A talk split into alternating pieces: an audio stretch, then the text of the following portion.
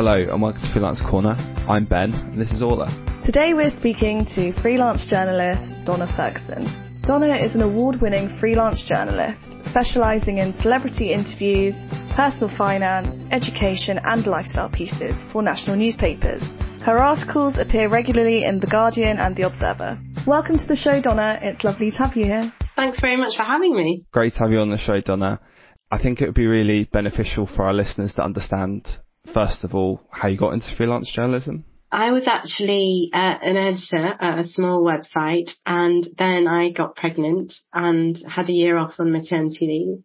And I was sort of faced with the uh, prospect of going back and, you know, I tended to be sort of the last person to leave the office. I was managing a really busy website, uh, a team of writers and I had a, a young baby and I thought actually, you know what, I, I want the flexibility of freelancing and so that I can spend more time with her. Luckily, my husband has a full-time job and he was 100% up for, you know, supporting me. And I genuinely thought because I'd spent an entire year just being called Flora's mum wherever I went, um, I genuinely thought that I would do like one article, two articles a week for the company I used to work for and basically be more a full-time mum than have any sort of real career. Then within 12 months, I'd won two awards for my work as a freelance journalist for The Guardian, uh, a newspaper I'd, you know, I'd never written for any of the nationals before. Suddenly they were all wanting me to write for them because I'd won all these awards and went on to win six more and it was just uh, the most amazing thing. And basically, I always tell people, you know, getting pregnant was the best thing I ever did for my career because I probably would never have gone freelance if I hadn't done that. And I would never have had the courage to kind of push myself, to challenge myself. And, you know, freelancing has definitely been fantastic for my career and for my journalism. And as you said, uh, you know, I write for The Guardian and The Observer pretty much every week. And I also have been there for every single school play, every single school trip. I pick my daughter up from school at three o'clock often and, you know, if she wants to do extracurricular stuff, she can, but she doesn't have to. She's always had me there for her and it's a bit of a juggling act. But now she's 10. I think both of us have really benefited from the fact that I'm freelance and and I have to say my husband has as well. So it works out well for him too.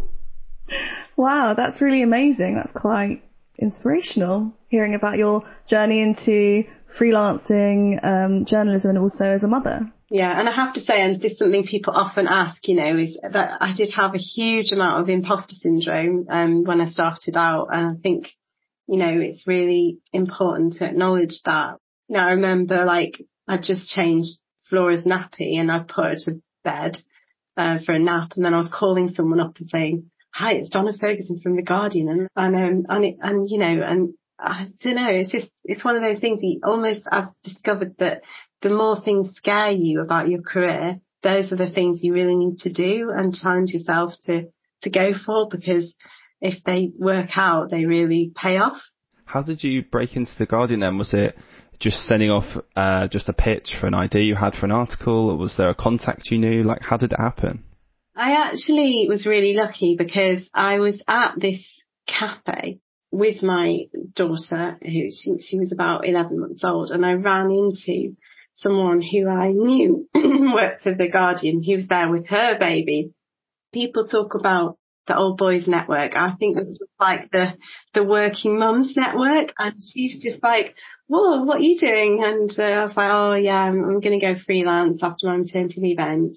And then we just talked about babies and where we were, you know, we lived in the same area of London, and I didn't dare think about, you know, pitching to her um, or anything like that. And then a few days later, she just dropped me an email and said you know, if you want to pitch to me, you should.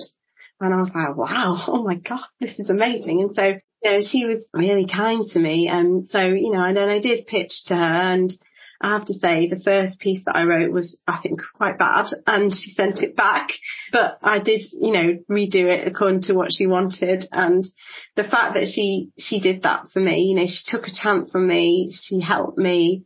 And since then she's become a real mentor to me and a really good friend. And, you know, when I was winning those awards, I was just like crying and thanking her and stuff because um, you know, so somebody willing to take a chance on you like that can really help. And I do think that often other women supporting women is, is just a really good thing if you, if you can do that. And that's one of the reasons I wanted to get involved with Women in Journalism, which is an organisation that puts female journalists and sort of lobbies for equality in journalism. That's one of the reasons I got involved because I'd had that benefit of somebody helping me at the start of my freelance career. That's really great. That's brilliant to pass that on. So with that in mind, what would your advice be for someone that wants to break into journalism that doesn't have a lot of experience or is perhaps pivoting from another career? I mean, I, when I went freelance, I had 10 years experience. I do think that really helped me. I had built up 10 years experience as a staff writer and then worked as an editor for several years and especially working as an editor really helped me as a freelancer because I was pitching to editors all the time and you need to be quite tough. You need to be really res- resilient in order to cope with the rejection because it's not personal. They're just busy or they're in meetings or they've seen that idea from another freelancer or a staff member and they haven't got the time to explain everything, the reasons for their rejection. So we um, in journalist freelance journalist community we call it pitching to the void where you just don't get a response. That can be really really hard if you are just starting out in journalism and you don't have a lot of experience and you're not getting any feedback on why your pitch is getting rejected. I guess my advice would be that you should read the publications that you want to write for and work backwards. So think this article, if you really know a publication inside out, you know who's the staff writers, who are the freelancers on it, because you read it every week and the same names come up and you know, follow them on Twitter, they're the editor or they're one of the staff writers. There's other names that will be less frequent and maybe you check them out and they're freelance. And then you know those slots are freelance slots that you could pitch for. And then you can think, well, okay, what did this freelancer pitch? What did they put in their pitch? And it's all there in the article. It's like there was a topical news hook, there was a case study, there was some statistics, there was an expert, an argument of like turning something on its head or looking to the future or a new trend, a new law coming in. It could be anything, but you can get a sense then of what that freelancer pitched and what that editor commissioned. And if you do that on several articles in the same publication, you'll then start to see patterns emerge of what this editor is commissioning. And if you read the publication, you'll understand the audience. And then when you get ideas, you'll be able to tailor them to that publication. And that's what an editor wants to see. They want to see that you, you know the audience, you've tailored the ideas and you've thought about what the editor wants um, and hasn't covered. For those that don't know, how are freelance journalists paid?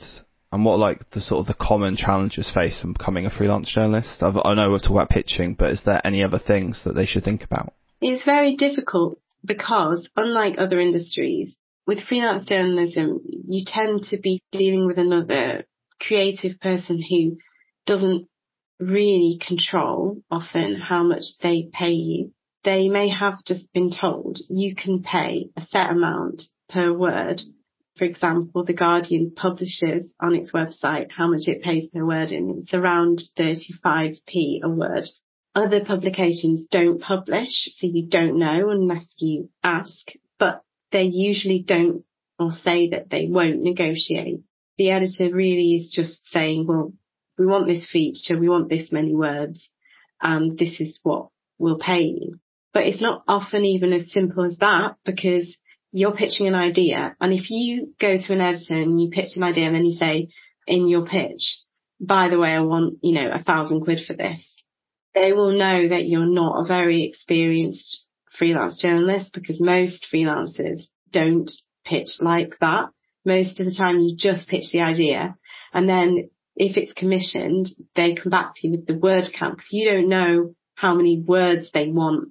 You may think, oh, this is a really long feature, but they may see it as actually they've only got space for a short feature or whatever. They will decide where it's going to fit in their publication. So then they'll come back to you with the word count and they should come back to you with the deadline and the fee. And at that point, you have the opportunity to look at those three things and go, well, the deadline's too short the fee's too small, the word count's too tight for me to be able to fit this, you know, the idea that you've commissioned, the brief, I can't fit the brief into that word count. So at that point you can sort of go back to them on those three things, but sometimes they forget. So sometimes they just go, yeah, that'd be great. When can you file? And they just want, they don't even tell you the words. They don't even tell you the fee or they just, sometimes they don't even tell you the deadline. You really sometimes have to ask that stuff.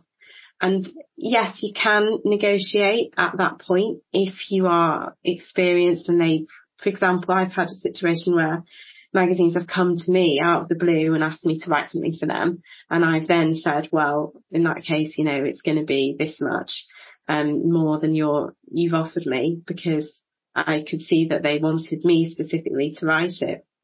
That is a bit risky because they're obviously a new client and you don't really know their budget. I have done that and it has worked. I have also managed to successfully increase the rate I'm paid for certain things that I do, you know, regularly, but it's very difficult because the rates are set kind of centrally. The editors have little control, or at least that's what they say, and it can be quite hard to negotiate as a result. Are those sort of ironclad then? Like I'm thinking back to other industries. So if you were like a freelance builder, you could say, well, I'm much better at being a freelance builder now because my extension that I've built looks so much better than when I first started, so I can charge you more. Whereas I guess with journalism, if they're paid by the word, your words may be better, you may be writing a better article, but do you necessarily get a better result in pay? A lot of publications over the last 10 years haven't put their rates up with inflation. And you really feel disheartened when you know that you've got more experience and potentially, you know, like me, won awards, but you're not paid any more than you were when you first started out. Inflation has eroded some of that pay.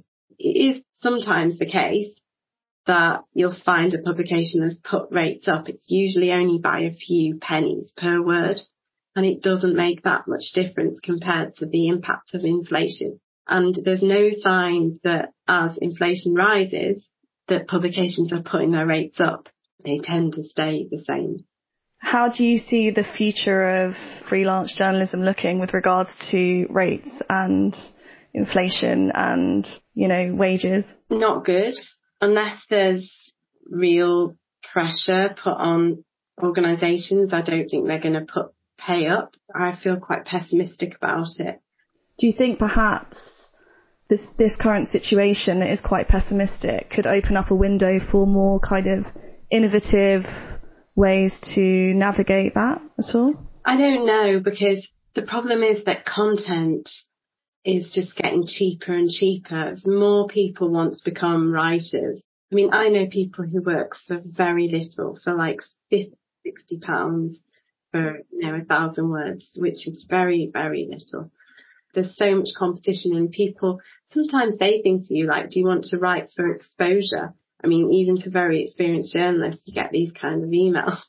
Um, people don't value written content the way that for example, my husband is a computer programmer, you know, they value his code and they would never expect him to write them some code for free, but they're just words that are just not as, as valuable. So I don't know.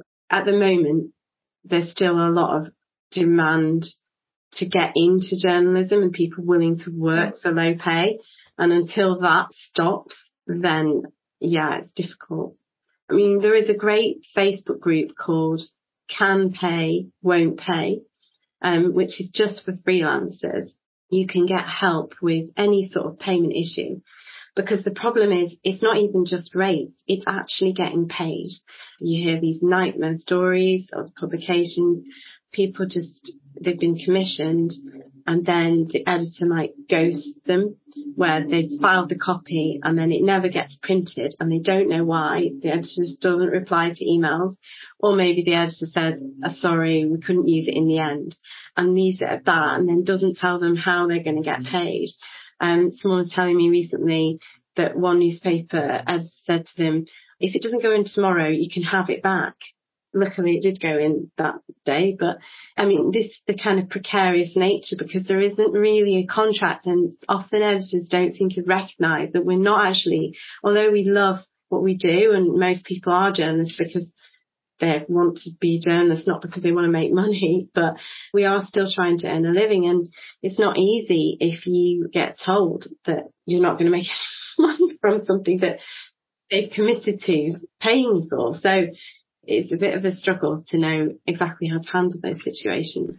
If you're a freelance journalist or you want to be one, do you have like a contract if you let's say have a long standing relationship with a publication rather than sending a pitch to one title and going to another publication with a, with the same pitch if they reject it?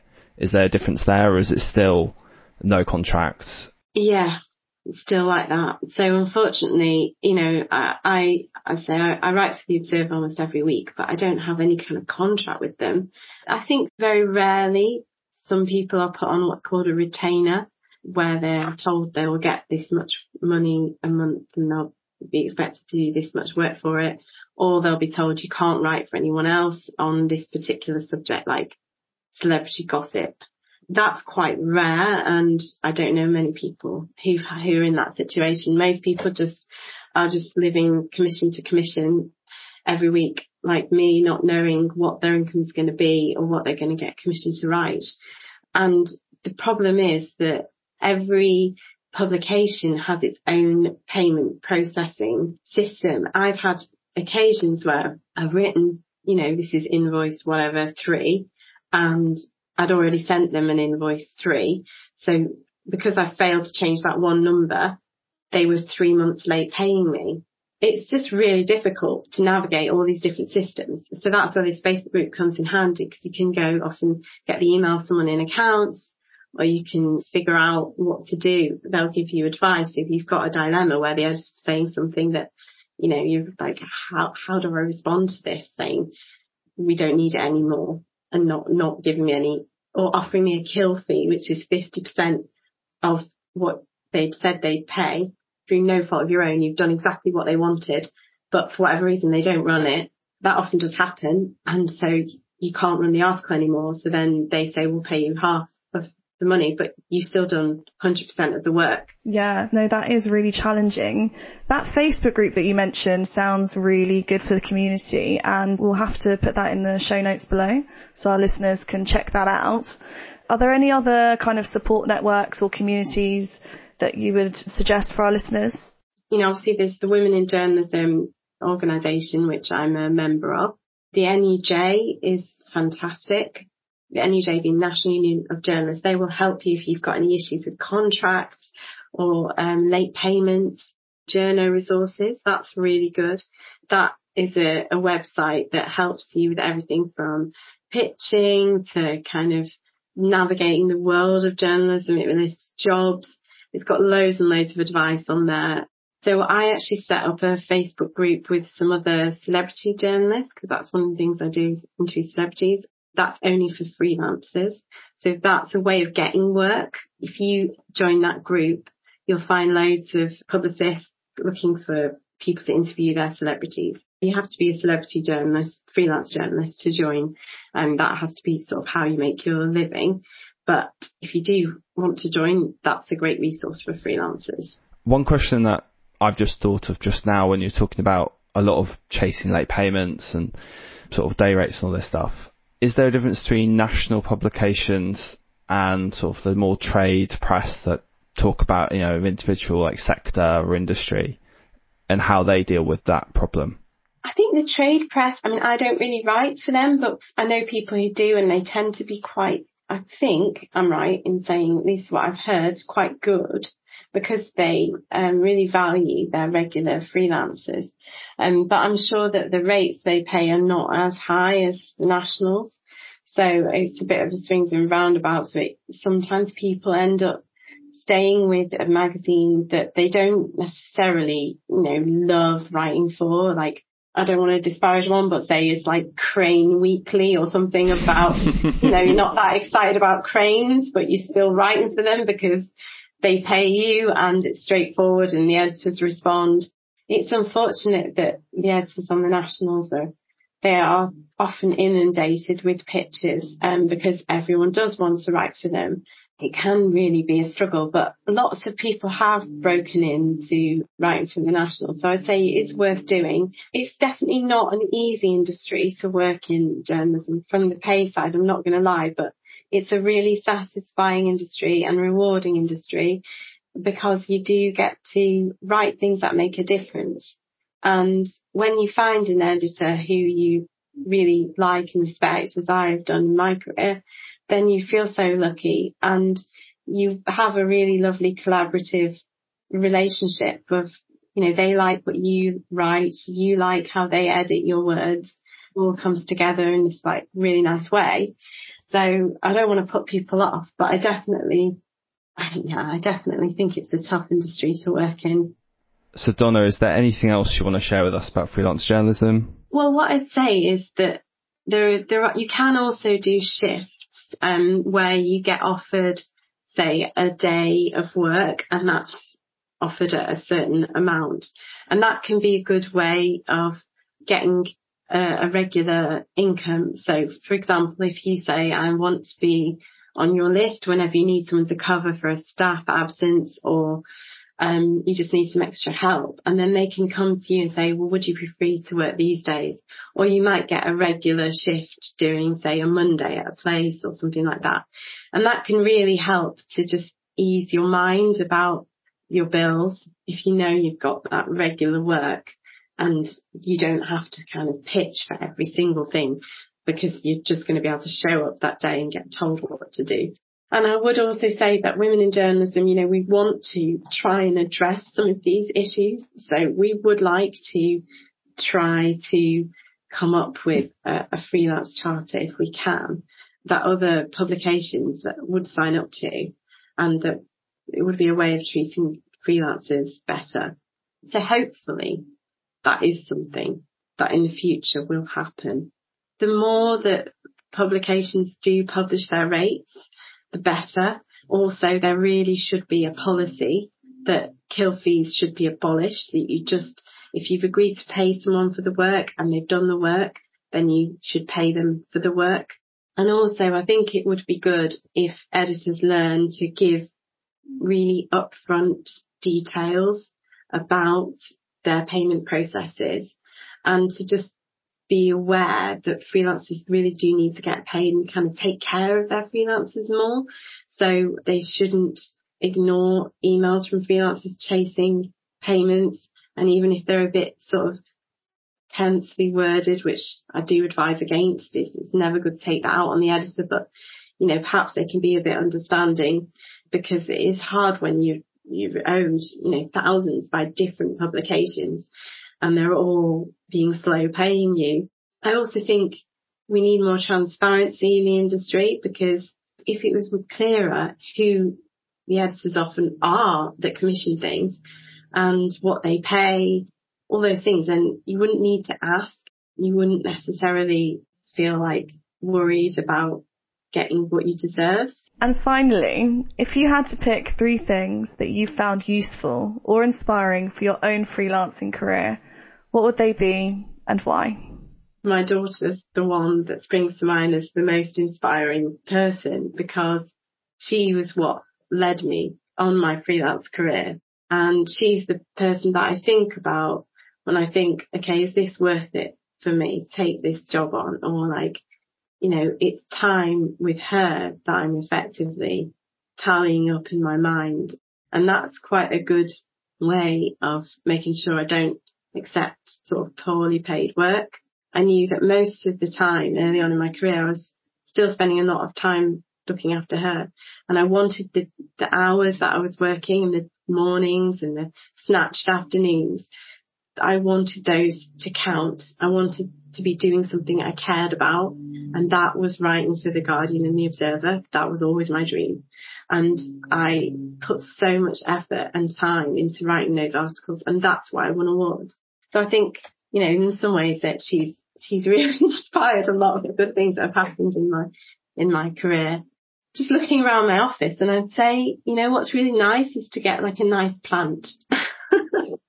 you have a really nice plant in your office. Like the nice thing about being freelance is you can just like, you know, you can get yourself a nice office chair, you can get yourself a footrest and rest for the mouse and make sure you're really comfortable because you're investing in your, in yourself.